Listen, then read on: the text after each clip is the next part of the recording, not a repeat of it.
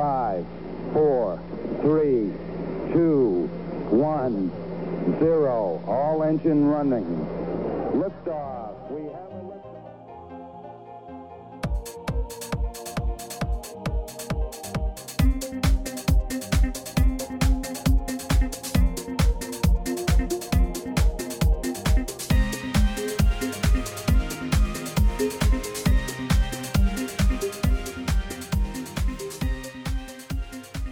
그러면 이제 버클리의 이제 커리어적으로는 좀 그랬는데 그 컨텐츠는 어떠셨어요? MBA 하셨을 때? 그 수업이나 이런 거는 뭐 괜찮으셨었어요? 저 개인적으로 그런 게 좀 궁금해가지고 아, 예. 경영학과에서 가르치다 보니까 좋았던 것 같은데요. 너무 옛날이라 사실은 좀 잘 기억이 안 나고, 그리고 그걸 제가 그렇게 잘 소화를 한 것 같지도 않고 약간 그런 측면이 있고요. 그리고 경험한 것만큼 이게 좀 들어오는 것 같아요. 그래서 그때는 음, 제가 사실은 기업에서 매니저라든지 약간 그런 역할을 하기보다는 기자를 하다가 좀 가고, 아, 물론 약간 사장실에서 그런 걸 하기는 했는데, 뭐 그래서 어, 조금 더 이런 좀 매니저나 이런 경험을 한 다음에 했으면은 그게 좀 달랐을 것 같다는 좀 그런 생각이 있고요. 음, 예, 뭐 그렇습니다. 예. 그래서 뭐 네. 거기서도 뭐 그렇게 뭐 탁월하게 공부를 잘하거나 그런 건 아니었던 것 같아요. 아, 그러면 그 버클리에서 MBA 학위를 마치고 한국으로 들어오셔서는 그러면 조선일보로 다시 복귀를 하셨는데 어떤 일을 하셨나요? 네, 제가 그 기자를 다시 할 생각은 없어서 대개는 그러면 음, 그 기자로 돌아가는데 어 저는 그냥 그 계속 사장실에서 이름을 바뀐 경영기획실에서 어 회사의 CRM 프로젝트를 한번 맡아서 리드를 해봤고요. 그리고 음, 조선닷컴 그 이런 그런 디지털 그쪽으로 좀 파견을 해서 겸직을 하면서 어 이런 온라인 뉴스 서비스를 운영하는 그런 일을 했어요. 그래서 그때 음, 되게 사실은 많이 배웠고요. 왜냐하면 어 기자라는 건 기본적으로 individual con contributor에 가까워요. 예. 한 네. 사람이 잘하는 거지 이게 그렇게 팀워크를 이렇게 펼치는 job은 아니거든요. 내가 음, 잘 그렇죠. 취재해서 네. 기사를 쓰면 이렇게 되고 그러는데 이게 팀으로서 그 온라인 서비스를 운영해 본 그 경험이 굉장히 중요했고요. 거기에는 3 요소가 사실 있는데 그 인터넷 서비스라는 거는 기획이 있고요. 기획, 뉴스 기획, 운영 뭐 이런 콘텐츠가 있잖아요.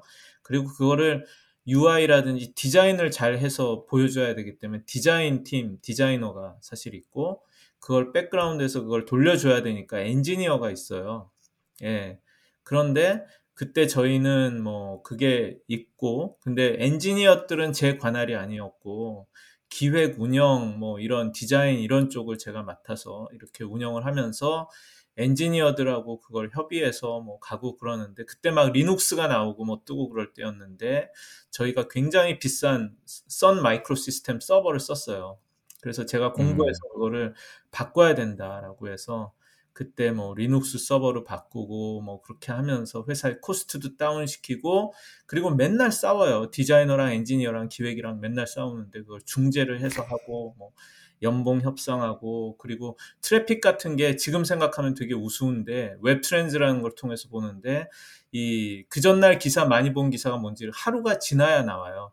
왜냐하면 로그가 떨어진 아, 걸 분석을 해야 되는 실시간이라는 게 없고 그런데 거기에 하나씩 뭐 픽셀을 넣어가지고 그 이런 뉴스 얼마나 많이 보는지 이런 트렌드 같은 걸 잡고 막 그런 것들을 예, 하는데 어, 저는 그래도 생각해 보면 문제 해결하고 그런 좀 앙트러프런십이 있는 편이었던 것 같아요. 그래서 그런 것들이 느껴지면, 예, 열심히 물어보고 그래서 그 문제를 해결하고 바꾸자는 그런 편이었고요. 그래서 그때 막 네이버 이혜진 대표나 다음 이재용 이런 상- 양반들한테 제가 직접 연락해서 거기는 어떻게 운영하냐고 물어보고 음. 조언을 받고 그랬던 기억이 있어요. 예. 둘이 각기 다른 예, 굉장히 대답을 했었답니다. 예. 음, 그래서 그래서 그 경험이? 예, 네. 이후에 많이 네. 도움이 됐어요. 예. 그러다가 그때가 한 2002년 후반기서부터 2004년까지 그렇게 됐었고요. 그래서 그때 블로그도 만들고 뭐 여러 가지 어, 온라인 뉴스 서비스를 운영하는 게 어떤 것인지에 대해서 실제로 실무를 하면서 이렇게 어, 실무 그 팀장, 부장을 하면서 배워볼 수 있는 예, 그런 계기였고요. 예, 그러다가 그 조선일보 일본어판이라고 해서 그 한류 그때 배용준 예, 겨울 연가가 엄청나게 일본에서 뜨면서 음. 아 여기에 기회가 있다라고 해서 이걸 spin-off해서 한번 해보겠습니다라고 해서 그 spin-off해서 예, 자회사로 만들어서 약간 스타트업처럼 그 대표로 이렇게 운영을 해본 경험이 있고요. 아 그러면 그 JNS라는 거는 일본에서 설립을 하신 건가요? 아니면 한국에서 그냥 한국에서 했는데 운영을 뉴스 서비스를 음. 일본 쪽으로 해서 한 거죠. 그, 그래도 뭐 하루에 음. 150만 view 정도 나오고 예, 꽤 일본에서는 많이 보고 영향력이 있는 그런 거여서 그 또 이 빨리 번역하고 어떻게 뉴스를 featuring하고 좋아할 만한 그런 것들을 해서 하고 그런 것들을 작은 스타트업처럼 이렇게 좀 만들어서 했고요. 그게 그 제가 대표로서 회사를 운영해 보는 데 있어서 굉장히 큰 또 경험이 됐고 어떤 면에선 음. 또 일본을 상대로 해서 하는 거였기 때문에 일본에 가 있진 않았지만 하는 동안 적어도 한 달에 한 번씩은 일본 출장을 다니면서 일본 쪽그 음. 광고 대행사랑 계약을 맺고 일본 사람들이랑 영업하고 뭐 하고 그런 걸 많이 좀 배웠습니다. 그럼 어떻게 보면 MBA 이후에 MBA에서 배우신 거를 좀 뭐 써먹을 수 있는 뭐 그런 매니저나 팀장 뭐 이런 역할을 좀 많이 하셨고 이제 결국에는 JNS를 설립해서 대표까지 하셨는데 어떻게 보면 뭐 굉장히 하시고 싶은 일을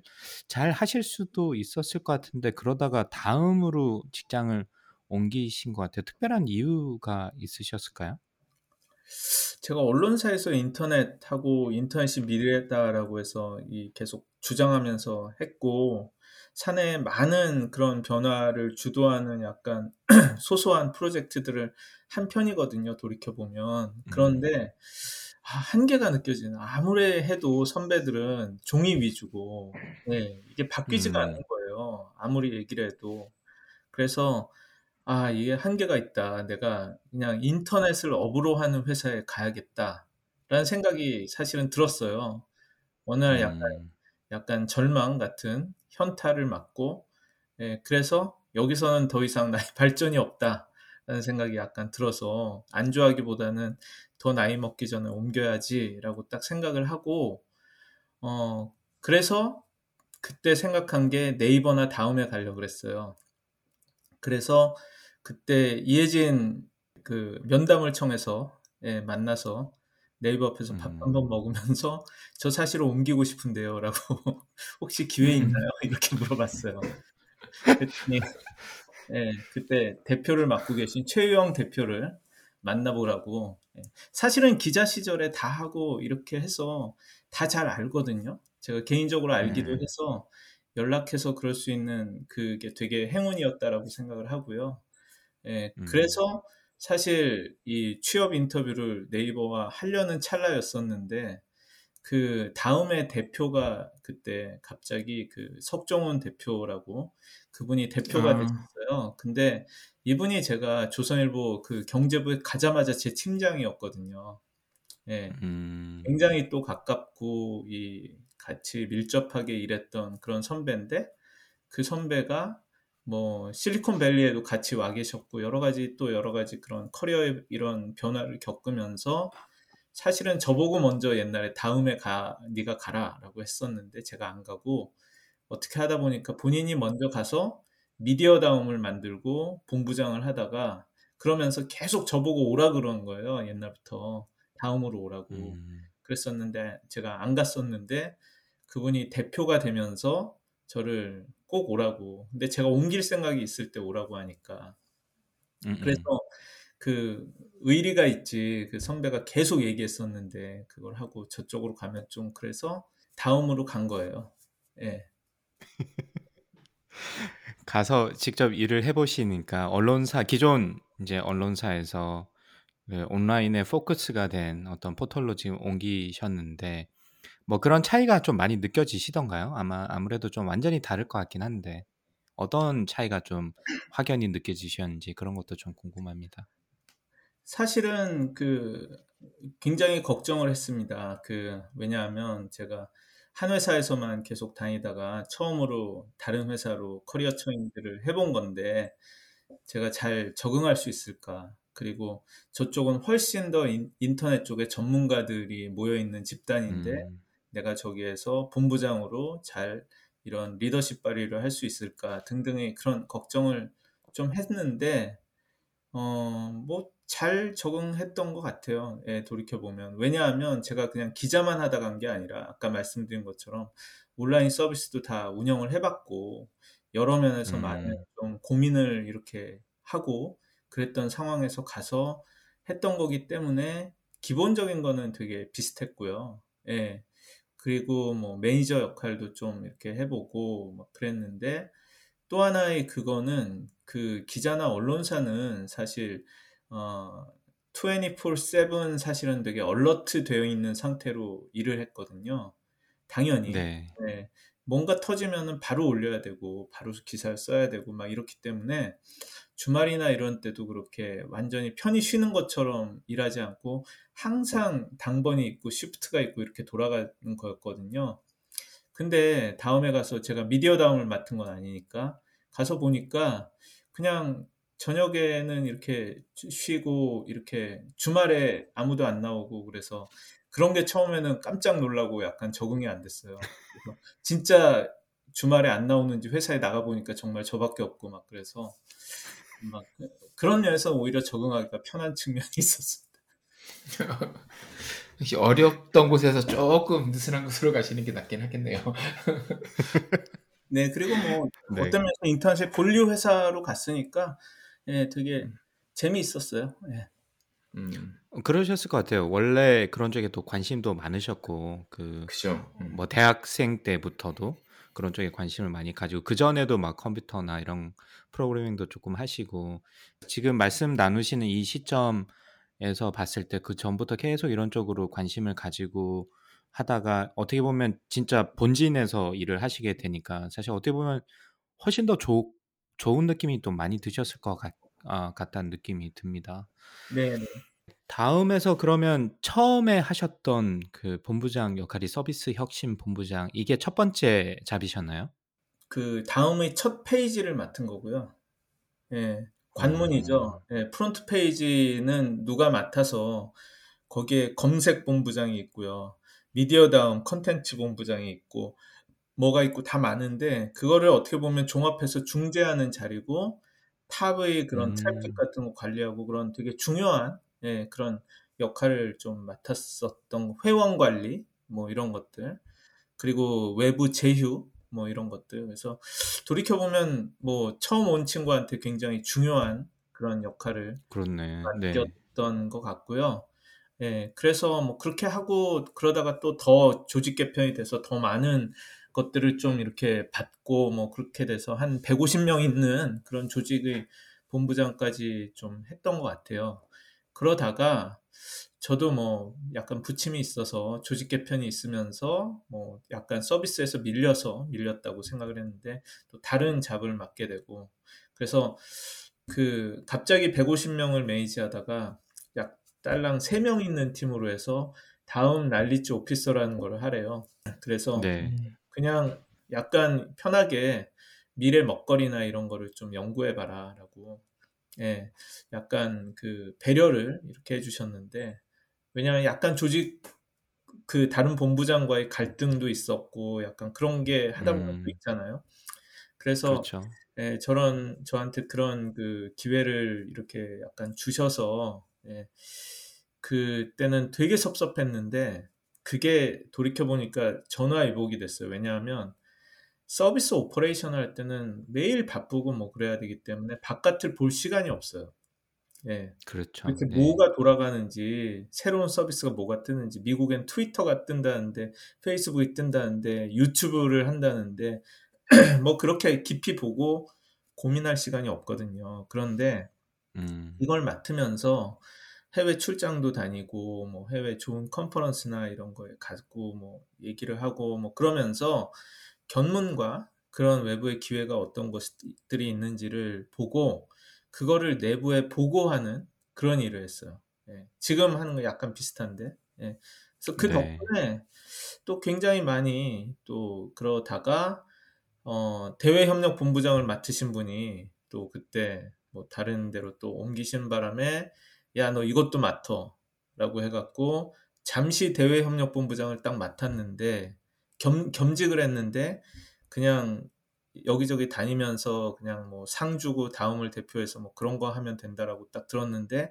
그러자마자 아고라 사태가 터졌어요.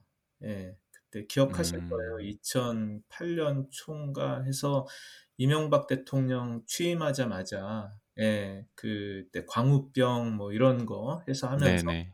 아고라가 그 중심이 되면서 다음이 그때의 모든 이런 political한 그런 이슈의 중심이 돼 버렸어요. 예. 음. 그래서 난리가 나고 막 그냥 이 하여튼 온갖 괴로운 이슈들이 있어서 대외 커뮤니케이션 이슈. 예. 그러니까 굉장히 많았고 예. 그래서 뭐 대외적으로 막 사과하고 뭐 하고 정책 정하고 막 검찰 조사 들어오고 뭐 제 방에까지 검찰 조사 들어오고 막 하여튼 별일을 다 좀 겪어서 그런 면에서도 좀 특이한 경험을 예, 좀 했었고요. 그러, 그러는 중에 2008년도 말에 금융위기가 터졌어요. 그리고 뭐 너무 이 네. 힘, 그 대외 협력 이런 게 힘들어서 아, 저 못하겠다. 바꿔달라라고 해서 외부에서 기자 출신으로 뭐 이렇게 하신 분이 오셔서 대외협력본부장을 맡아주시고 저는 잠시 글로벌 센터장이라는 거를 맡게 됐어요. 그러면서 네. 다음의 해외 비즈니스들이 잘 안 되는데 그거 어떻게 하냐? 그 클로즈하는 그 역할을 해서 중국, 일본 닫고 그리고 미국엔 라이코스가 있는데 저게 음. 도대체 뭐냐? 예, 라고 해서 약간 연구를 하다가 이 저를 다음으로 데려왔던 석정훈 대표께서 사임을 했어요. 예. 그러면서 졸지에 그 석 대표님이 데려온 사람들이 많이 회사를 그만두고 나갔거든요. 그래서 한 명한 네. 신임 대표랑 면담을 하면서 나도 나가라고 하면은 나가야지라는 생각을 사실 하면서 면담을 그 2008년도 말에 하는데 저보고 라이코스 대표로 나가라는 거예요. 음. 그래서 신기해서 왜 그렇게 생각하시냐. 그때 최세훈 대표가 어, 거기도 미국 유학파시고 뭐 등등 그러는데 저랑 라이코스를 어떻게 할 것이냐에 대해서 좀 대화를 했었던 분이거든요. 근데 제가 음. 보는 그거에 대해서 좀 동의를 하고 그리고 저한테 그때 기억이 나는데 아니 왜 저보고 가라 그러세요? 했더니 당신은 그래도 예전에 CEO도 해보고 미국 유학도 하지 않았느냐라고 해서 그래서 제가 그때 딱 속으로 생각했던 게 야 그래도 버클리 다녀온 게 결코 헛되진 않았구나라는 생각을 했던 기억이 나요. 아, 다음에서 굉장히 다이내믹한 시간을 보내셨네요.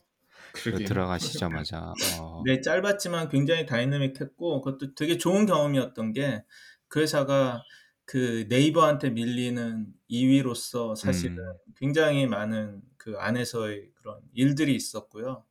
작은 회사가 많은 것들을 또 했거든요. 검색부터 뭘 하고 그리고 한국 사람의 일상에 영향을 미치는 굉장히 큰 회사이기도 했고 그래서 그거에 있어서 뭐 대회나 뭐 이런 것들을 하고 지금은 뭐 그렇지만 그 당시에는 그냥 뭐 네이버 다음이었잖아요. 뭐 야후도 망하고 네.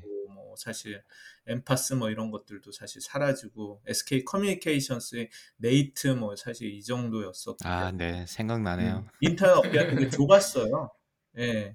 그런데 거기에서 또 제가 대외 역할을 해서 그때 또 이 인터넷 업계 분들을 되게 많이 알게 됐어요. 예.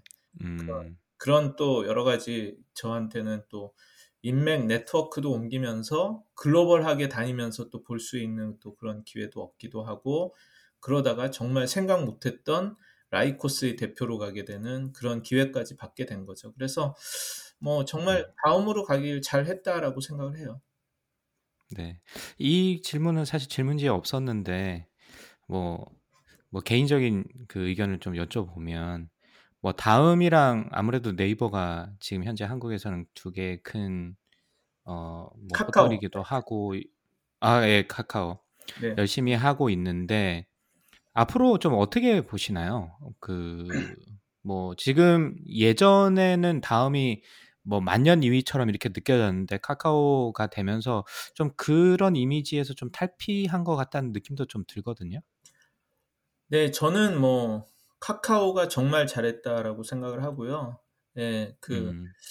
어, 정말 김범수 그 의장님이 예, 대단한 분이라는 생각이 들어요. 왜냐하면 처음에 다음 카카오 이렇게 합병하고 뭐 그랬을 때는 과연 잘할까라는 그런 의구심이 저는 있었는데 지금까지 한 걸 보니까 정말 엄청난 것을 이뤘다라는 생각이 들고 그 회사를 키우는 데 있어서의 그런 이 사람들이 앙트러프레너십을 사내에서 이렇게 키우면 이렇게 될 수가 있구나라는 그런 생각도 들고 어 그렇습니다. 그래서 뭐 대단하고 이게 네이버와 카카오가 굉장히 한국의 그 인터넷 업계에서 중요한 역할을 하면서 경쟁적으로 성장하는 게 한국에 있어서도 굉장히 좋은 일이고, 예.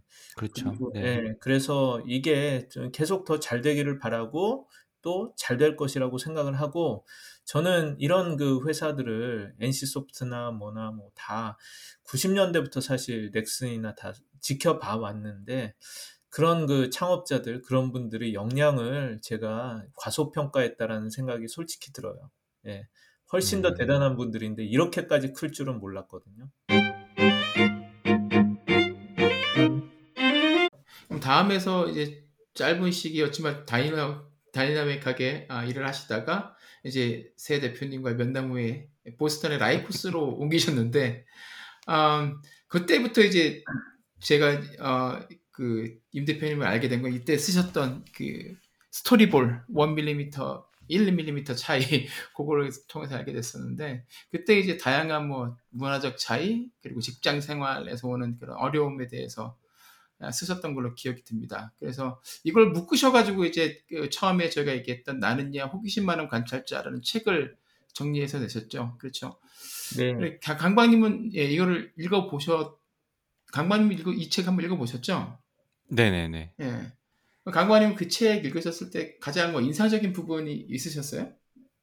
아, 저는 그 오래전에 나오자마자 사서 읽고 또 대표님 인터뷰한다 그래서 요 며칠간 출퇴근하면서 그 음. 리디북스의 text speech로 그냥 들어 들으면서 이렇게 쭉 다시 한번 떠올렸는데 그 중에서 그 부고 문화에 대한 에피소드가 하나 있어요. 그래서 아, 한국은 뭐 부고 쓸 때 사람 이름 그러니까 사망 망자에 대한 이름보다는 뭐 음, 그뭐 직책이나 뭐 직급이나 그걸 좀 강조를 하는 편인데 반해 미국은 그 망자에 대한 어떤 사람이었다를 그 좀 그리는 그런 차이가 크다. 음, 음. 사실 그거를 굉장히 동의를 하고 그게 좀 신기했었거든요. 저도 제가 박사과정 하는 동안 친한 박사과정 같이 했던 친구가 또 세상을 떠나기도 하고 그리고 지금 있는 솔즈베리 대학교에서도 어, 재작년에 저희 동료 교수님이 뭐 병으로 좀 돌아가셔가지고 장례를 겪으면서 그 부분이 좀 조심스러우면서 좀 어렵잖아요. 내가 어떻게 행동을 해야 되고 옷은 어떻게 음. 입어야 되고 사실 한국도 뭐 대학생이 되고 대학원생이 되면서 그런 이 그런 일을 당하게 되면 좀 이거 어떻게 행동을 해야 되고 이게 좀 조심스러워서 저도 아버지한테 좀 여쭤봤던 그런 기억도 있는데 어 그런 장례 문화를 접하면서 좀 차이가 한국이랑 좀 많이 다르고 여기서 저는 제일 놀랐던 것 중에 하나가 실제로 가서 보잖아요. 이렇게 사망자가 망자가 관에 들어가 있고 그래서 이제 조의를 표하는데 가족들이 옆에 서 있는데 너무 어떻게 보면 좀 이상하다 싶을 정도로 너무 얼굴이 해맑으신 거예요. 그래서 그게 그것도 좀 이상하다 했는데 나중에 보니까 그냥 그 뭐 막연히 슬퍼하는 것보다도 그냥 오신 분들한테도 그냥 편하게 이야기를 하고 그냥 잘 기리고 기리는 뭐 그런 게 하나의 어떻게 보면 좀 문화라고 하셔가지고 그게 좀 어색하기도 하고 상당히 놀라우면서도 좀 특이하다. 그리고 참 괜찮다 한편으로는 그런 생각을 한 적도 있고 저희 학교에서도 학생이 한 명 사고로 이제 사망을 했는데 그러니까 그 친구의 인생을 기리면서 이렇게 메일이 오더라고요. 그래서 어떤 친구였고 뭐 굉장히 밝고 어떤 스포츠를 했고 그래서 인생을 이렇게 정리해 주는 부분에 있어서 아 맞다 저렇게 해야지라는 생각이 많이 들었었는데 요 그 에피소드를 써주신 부분을 읽으면서 그것도 다시 한번 떠오르면서 마, 맞다 음. 그랬었지라는 예 제가 맞장구를 쳤던 그런 음, 음, 음. 생각이 나네요. 네. 그러네요. 예. 아, 그 책에서는 저는 그 50년 디즈니에서 근속하신 페기 페리스 그 에피소드 가장 기억에 많이 남고, 예. 제, 재미, 굉장히 재미있게 읽었었고, 그리고 이게, 이 책은 그 에피소드들 되게 많이 묶여져 있는데, 이 직장 생 회사 생활을 하다가, 이제 제가 그 비슷한 상황에 처해지면, 아, 그때 하신 말씀이 이거였구나라고 이렇게 느낄 때가 있어요. 그러니까 그 중에 하나가 red eye 출장 가시는 거 있잖아요. 네. 거기서도 어떻게 그 측에서 어떻게 이제 사회 초년기 때는 뭐 미국 출장을 많이 다니는 사람들을 보라고 했는데 실제 해보니 쉽지가 않더라라고 말씀해 주셨는데 저도 저도 이제 2011년 그때는 막 아, 출장 많이 다니는 사람 보면 부러웠고 그랬었는데 아 말씀하신 대로 이제 저도 출장을 좀 다니게 되면서 동부에 서부 갈 때 왔다 갔다 할 때 레드 아이를 이제 아무래도 숙박 아니, 비용을 아끼려고 타다 보니까 타면서 예, 그 타자마자 앉자마자 사람들이 다 담요 쓰고 자는 걸 딱 보면서 아 이 말씀을 하신 거였구나 이렇게 느꼈었습니다. 예.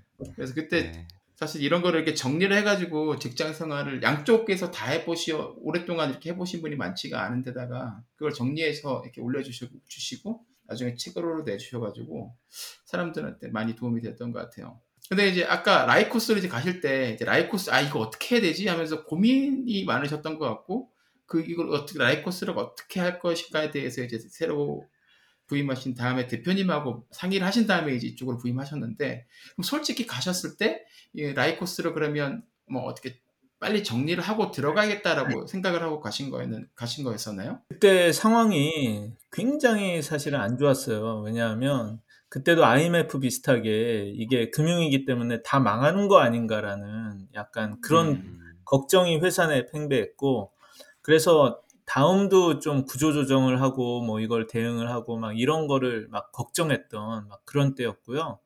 그러면서 그 라이코스를 2010 2004년도에 약 1억 불 정도, 천 몇백억을 주고 인수를 했었는데 계속해서 이 회사가 그 기대했던 거와는 달리 본사와 시너지를 내는 것도 없고 계속 적자고 그래서 완전히 회사의 애물단지였거든요. 그래서 연간 매출은 뭐 한 200억 원대 정도 나는 예, 그 정도 회사인데 뭐 계속 뭐 몇백만 불씩 적자가 나고 뭐 무슨 소송이 걸려 있고 뭐 하고 그래서 대표는 뭐 이렇게 계속 갈다가 뭐 미국 사람들이 미국 친구들이 이걸 맡고 있는데 도저히 뭐 이게 그래서 최세원 대표는 그거를 잘 알고 있었고 그래서 사실은 저를 보내면서 뭐 어떻게든 일단 흑자를 내고 그 회사를 뭐 좀 팔면은 좋겠다 정도의 얘기 주문을 하면서 당신이 가서 좀 어떻게 해봐라라는 걸로 했고 사실 저도 막막했죠. 제가 언제 뭐 미국 회사에서 일해본 적도 없는데 가가지고 음. 그걸 대표를 맡고 그리고 거기에는 한국인 직원이 둘 있기는 했는데 그 뭐 원래 그쪽에서 뽑은 사람들이거나 막 이래서 높은 그런 것도 아니고 그래서 제가 그렇게 도움을 받을 사람을 같이 가는 것도 아니고 제가 단신으로 이렇게 해서 또 가는 거고 등등 여러 가지 생각이 들어서 어 사실 걱정을 하고 간다는 것도 축하해 주지도 않았어요. 제 아는 가까운 다음에 있는 선수가 저한테 정욱님 이게 사실은 축하해 줄 만한 게 아니고 예, 가서 완전히 그런 그 정리하고 오라는 건데 그거 음. 괜찮으시냐 뭐 이런 이야기를 했었을 정도인데 저는 그냥 긍정의 마인드로 아니 뭐 미국에 가서 살아보기도 쉽지 않고 영어라도 이렇게 다시 한 적이 없, 다시 좀 배우고 좀 그럴 수 있지 않을까 뭐 믿자 본전이다라는 그런 마음으로 이렇게 딱 갔던 것 같아요. 되게 좋았어요. 예, 어려운 점은 많았지만 지나고 보면은 온 가족이 뉴 잉글랜드라는 동부에서 그렇게 살면서 예, 정말 그 평생 경험하기 어려운 미국이라는 나라를 들여다보고 미국 음. 사람들을 가까이서 이렇게 볼 수 있었던 어, 그런 기회였고요. 그래서 제가 들어가서 한 80명 있다가 한 60여 명대가 됐는데 처음에 있었던 한국인 직원 두 명도 어, 다 나가고 그래서 사실 회사 내에는 저 말고는 한국 사람이 없었거든요. 예, 그렇기 때문에 음. 한명 한 명 그 그리고 뭐 미국 회사 다 굉장히 다양한 백그라운드의 사람들이 있잖아요. 예. 그리고 뉴 잉글랜드 토박이들이 굉장히 많고 그래서 그런 친구들하고 대화를 하면서 미국을 이해하는데 큰 도움이 됐던 것 같아요. 그러면 거기서 라이코스에서 아까 힘든 일이 많으셨다고 그랬었는데 가장 힘들었던 부분 그리고 지나가고 돌이켜 보니 아 이 부분은 정말 보람이 있었다라고 아, 뭐 하나씩만 꼽아 주신다면 어떤 것들이 있을까요? 제가 그 라이코스에 가기 전엔 그 미, 한국에서는 라이코스와 미국 그 경영을 이해를 못하니까 맨날 음. 이걸 뭐 보고가 오고 특히 비용 쓰는 거나 이런 걸 보면은 왜 이딴 걸 하는지 뭐 그걸 이해를 못 했었거든요. 그러다가 제가 가서 있어 보니까 많이 이해하게 된 것들이 많아요. 역시 같이 생활을 하고 그걸 알아야지 이해를 하게 되고 어떤 엔지니어한테 뭐 굉장히 높은 연봉을 주고 그러는데 왜 그러는지, 왜 그럴 수밖에 없는지 그런 거 많잖아요. 예. 네. 네. 그, 그 미국의 비즈니스 문화라든지 이런 것도 굉장히 다르고 뭐 그래서 그런 거를 많이 깨달았는데 본사에 그런 걸 설명을 하고 동의를 얻기가 너무 어려웠던 일들이 많아요. 예. 왜냐하면 이게 음. 완전히 반대에 있으니까 어렵잖아요. 그런 그리고 네. 하여튼 그런 거를 좀 설명을 하고 뭐 이렇게 하면서 그런 것들이 좀 많이 힘들기는 했으나 뭐 또 본사에서 믿어주시고 그래서 그럭저럭 해서 가고 예, 그런 다음에 회사가 힘들게 힘들게 흑자가 되고 이제는 잘해서 합심해서 잘 할 수 있을 것 같기도 하고 이 직원들이 저를 믿어주는 예, 그런 것들이 느끼는 타이밍에 회사를 사겠다고 나타난 약간 수상한 선수들이 있었는데 거기에 음. 팔자라는 결정이 나왔을 때 전 되게 아쉬웠죠. 이제 와가지고 조금 알것 음. 같은데 회사를 바로 네. 판다고? 근데 뭐 본사의 결정이고 그렇게 하자고 하니까 어쩔 수 없이 예, 이렇게 좀 팔았는데 이게 네. 긴 건데 그 제가 안 좋은 이야기는 그 책이나 그 거기에 하나도 쓸 수가 없으니까 안 썼는데 예, 그렇죠. 예, 그런데 사고 나서 조건이 제가 1년 동안 CEO로 남아 있으면서 그 PMI post merger integration을 하는 거였는데 음. 알고 보니까 이 인도와 이 이스라엘의 그런 회사를 인수한 제 보스나 이런 선수들이 얘기를 해보니까 앞에서는 굉장히 입에 발린 뭐 이런 얘기들을 하고 뭐, 뭐, 네 리더십이 중요하고 회사를 이렇게 이끌어가야 되고 뭐 했는데 보니까 결국은 언행일치가 전혀 되지 않는 예, 음. 양아치들이었던 거죠. 예, 예. 그래서 그게 제일 괴로웠던 것 같아요. 그, 그 실상을 알았는데 우리 직원들한테 그 얘기를 할 수가 없잖아요, 제가.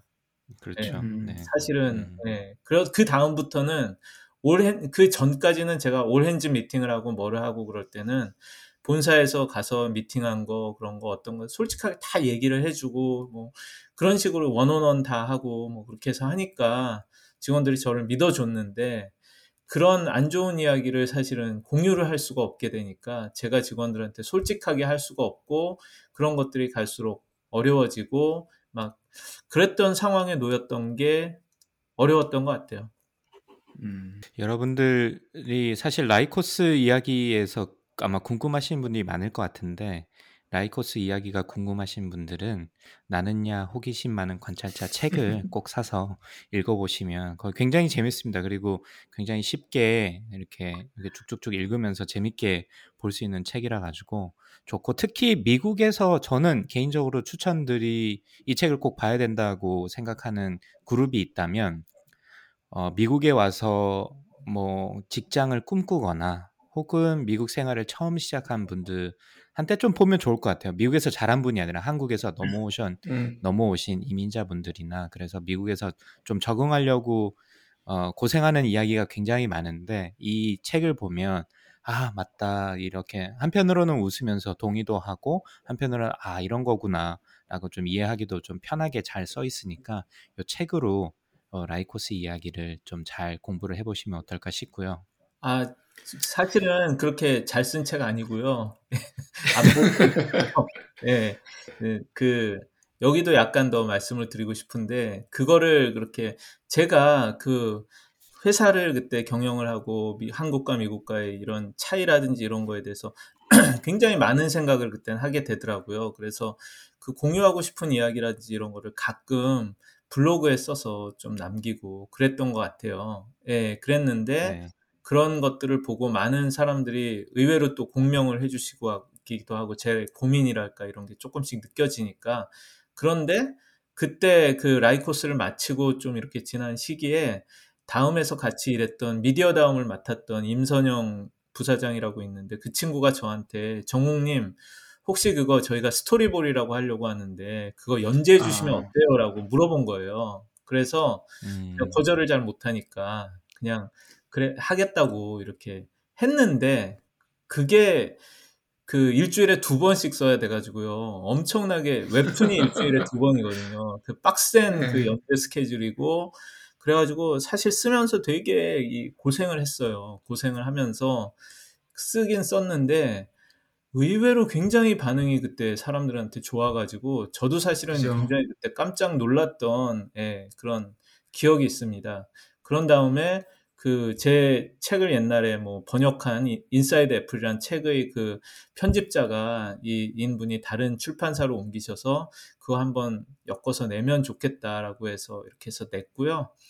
그 내용이 근데 스토리볼은 없어졌고 왜 그런지 모르겠는데 제 블로그에 오면은 라이코스라는 항목에 사실 그 내용이 다 있으니까 그걸 읽어보셔도 음. 됩니다. 제가 그 책을 처음 사가지고 읽을 때도 대표님이 비슷한 말씀 하셨거든요. 책 이렇게 잘 쓴 책이 아니다. 근데 제가 생각할 때 잘 쓴 책은 읽어서 공감하면 잘 쓴 책인 것 같습니다. 그래서 저는 그리고, 굉장히 네. 공감했기 때문에 네, 시간이 많이 지나서 또 그때랑 지금이랑 또 너무 다른 것 같아요. 네.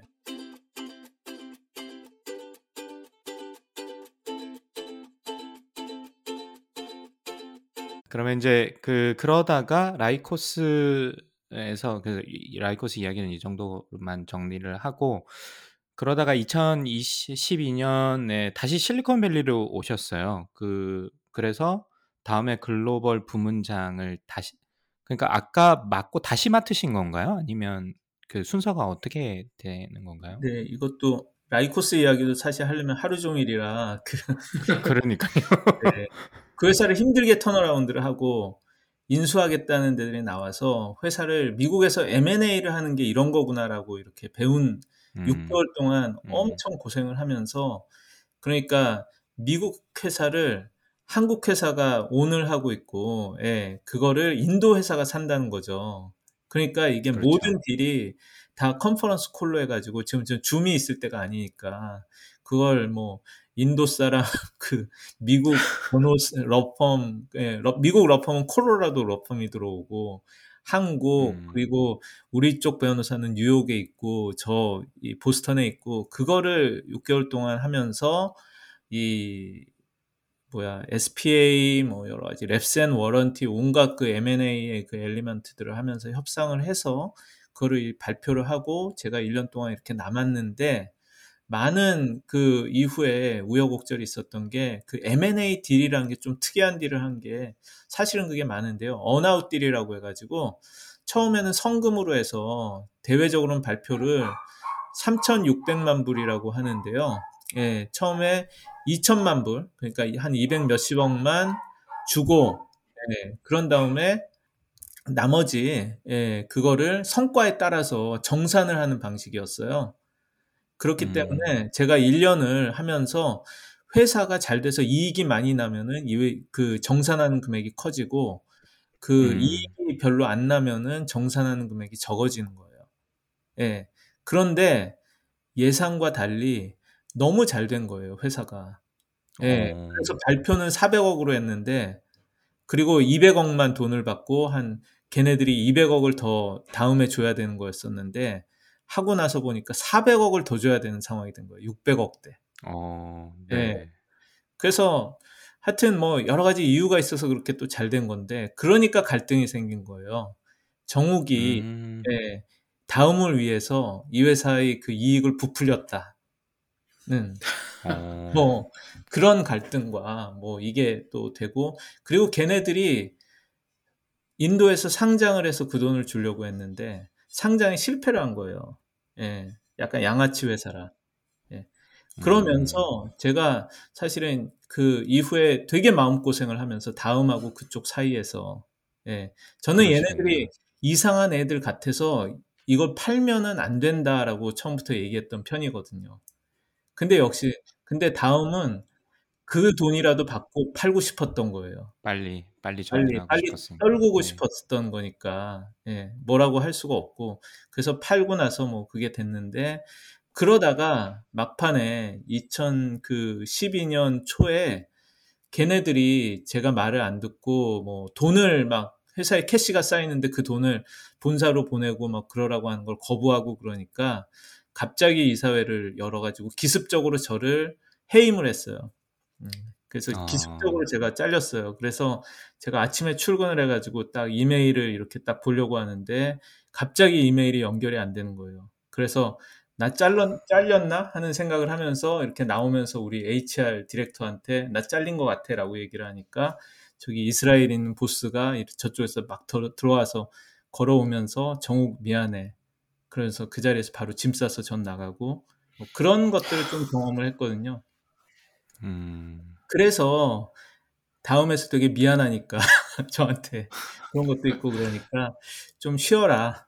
예. 그리고 저는 한국에 바로 들어가기보다는 약간 실리콘밸리에 가서 역할을 하고 싶다라는 얘기를 해서 그래서 실리콘밸리로 일단은 옮겨가서 다음에 그 실리콘밸리 오피스 같은 게 약간 있었는데 거기에서 사실은 약간 주재원 같은 그런 걸로 이렇게 그 스타트업 투자, 뭐 LP 역할, 막 약간 이런 것들을 했어요. 예. 그런데 직함이 애매하니까 그렇다고 주재원이라고 할 수도 없고 뭐 등등. 근데 그때 제가 뭐 한겨레 신문이나 이런데 또 이 연재도 하고 뭐 이런 것들도 하고 그래서 아, 네. 아직 직함을 뭐라고 해야 될까요? 그랬더니 본사 HR에서 그냥 글로벌 부문장이라고 하시죠 뭐 그래가지고 음. 했다가 나중에 뭐 대단한 일 하는 것도 아닌데 부문장이라고 하니까 사실 이상해서 그리고 또 누가 뭐라고 할 것 같아서 제가 한겨레 칼럼에 제 직함을 그냥 다운 커뮤니케이션 임원이라고 썼었어요. 네. 뭐 틀린 말은 아니니까. 하여튼 그런 우여곡절이 좀 있었습니다. 아, 요런 얘기는 저기 맥주 치맥 놓고 막 웃으면서 들어야 되는 그런 네. 이 후일담 제가 같은데. 솔직히 얘기하는데 이제는 얘기할 수 있다. 너무 옛날 얘기. 아, 감사합니다. 그런 말씀 다 해주셔서. 그럼 이제 버클리에서 유학하셨을 때와는 달리 이제 2012년이니까 시간도 한 10년이 지났고 그래서 이때는 이제 그 한국인들이나 뭐 아니면 미국인들도 그렇고 초자, 초자자도 그렇고 만나시고 싶으신 분들 만나고 서로 연결하고 이런 것들이 훨씬 더 수월했을 것 같아요. 아무래도. 네, 그렇죠. 훨씬 더 제가 잘 알게 됐고요.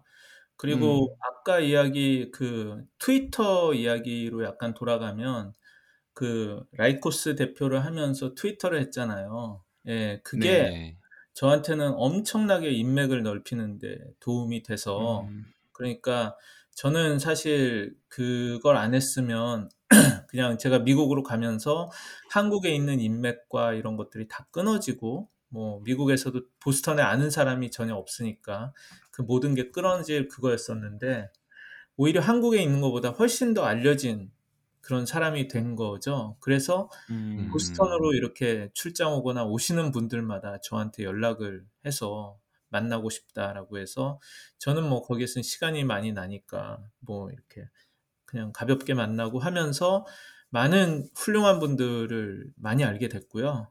실리콘밸리로 옮겨서도 예, 그런 사람들을 굉장히 많이 이렇게 좀 만날 수가 있어서 제 오히려 일을 하는데도 굉장히 도움이 됐어요. 중간에 잠깐만 제가 질문이 있습니다.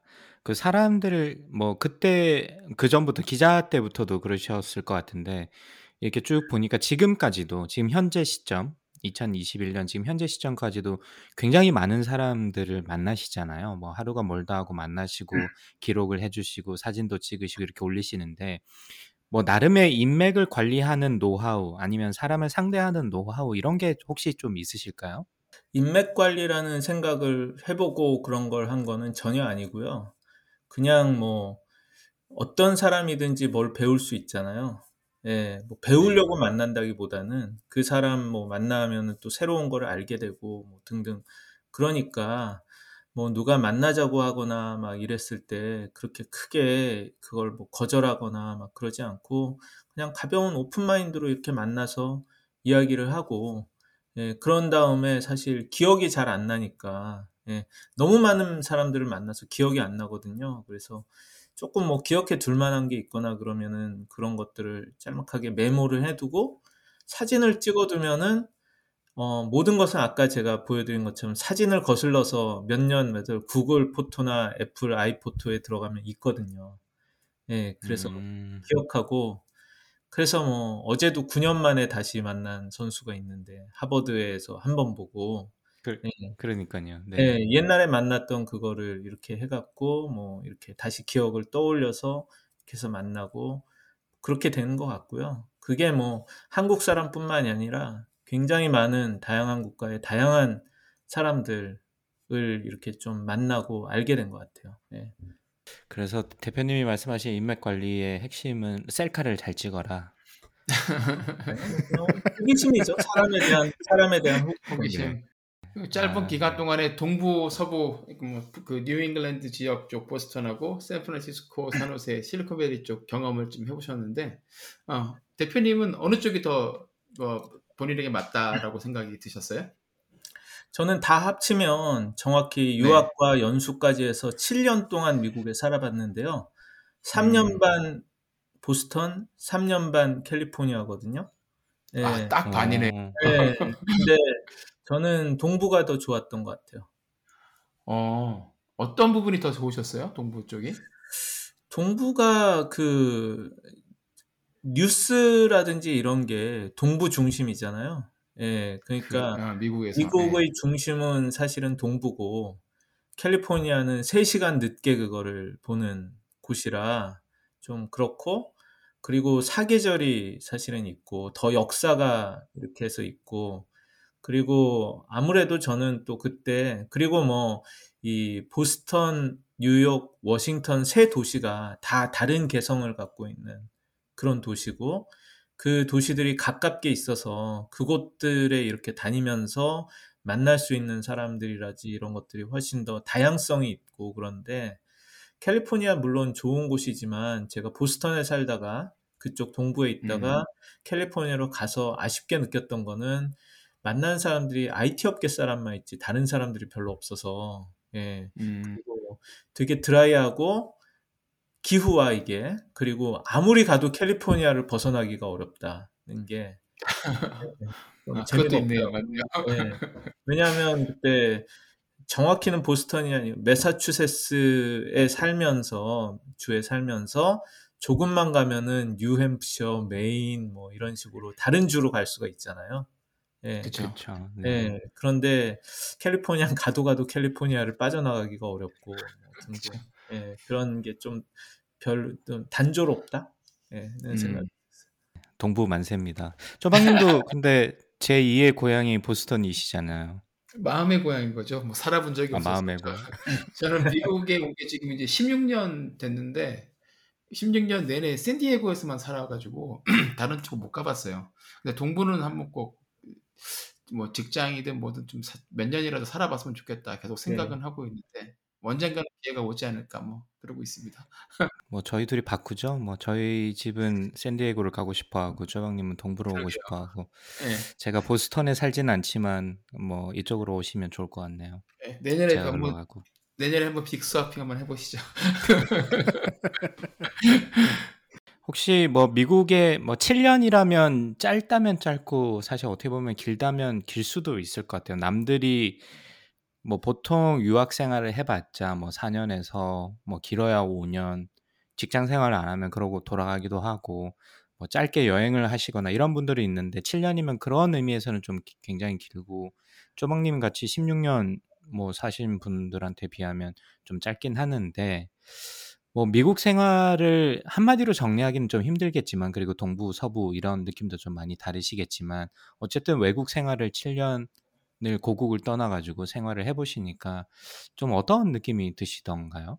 제가 그 저는 좀 특별한 게 그래도 그렇게 미국에서 나서 자란 사람도 아닌데 미국에 가서 미국 회사를 이끄는 역할을 했기 때문에 우리 그 이 뭐 주로 뭐 백인들 이런 그 팀장 임원들을 이끌고 항상 뭐 대화하고 뭐 그런 것들을 하면서 어 많이 느꼈어요. 그래서 저는 한국 중심의 생각이 아니라 전 세상은 다 같이 다양한 나라의 다양한 사람들이 살고 있고 그 친구들이 사실 갖고 있는 고민이나 가족 어려움 이거는 뭐 우리보다 더하면 더했지 그렇게 쉽지 않 다들 삶을 살아가는 데 있어서의 어려움을 겪고 많이 힘들어하는 그런 친구들도 많이 보면서 공감 같은 거를 좀 많이 했고요. 저에 대한 객관화와 뭐 이런 것들도 돼서 그런 좀 미국을 생각보다는 그리고 미국인들의 삶을 좀 많이 이해할 수 있게 됐다는 그런 생각을 했고요. 그래서 그게 가장 큰 수학이고 뭐 좀 그렇다라고 생각을 했는데 그런데 돌아오고 나서 트럼프가 돼가지고 이렇게 돌아가는 미국을 보면서 하, 내가 전혀 뭐 몰랐구나라는 또 그런 생각도 들고 그래요. 네. 맞아요. 저희도 비슷한 생각 많이 하고 충격도 많이 받고 특히 퇴임한 다음에 요즘도 계속해서 아, 시안 아메리칸에 대한 그 증오 범죄들이 하루가 멀다고 터지고 있어서 그런 거 보면 아 내가 뭘 좀 많이 잘못 알았구나 그런 생각 좀 들고 걱정도 많이 네. 되고 뭐 그렇습니다. 저는 제 미국 생활을 오바마 취임과 함께 했거든요. 음. 네, 그렇기 때문에 오바마가 대통령을 하고 오바마가 재선될 때까지 사실은 있었기 때문에 예, 굉장히 뭐 미국의 긍정적인 예, 그런 어, 모습을 보고 많이 배워야겠다라고 생각을 했는데 돌아오고 나서는 트럼프가 대통령이 되면서 모든 면에서 반대로 가는 그런 그렇죠. 예, 도대체 내가 생각하는 타, 좋은 리더십이라는 게 무엇일까라는 그런 생각 그런 걸 많이 했던 것 같습니다. 음. 사실은 이틀 전에 본 방송 녹음을 했는데 희한하게 두 분이 짜신 것도 아닌데 쪼박님께서 2주의 픽이라는 걸 저희가 매주 본방송 할 때마다 하는데 오바마의 A Promised Land라는 책을 추천을 해주셨어요. 그래서 제가 지금 음. 열심히 듣고 있는데 또 마침 또 그 말씀을 해주시니까 네. 갑자기 아, 그 생각이 또 나기도 하네요.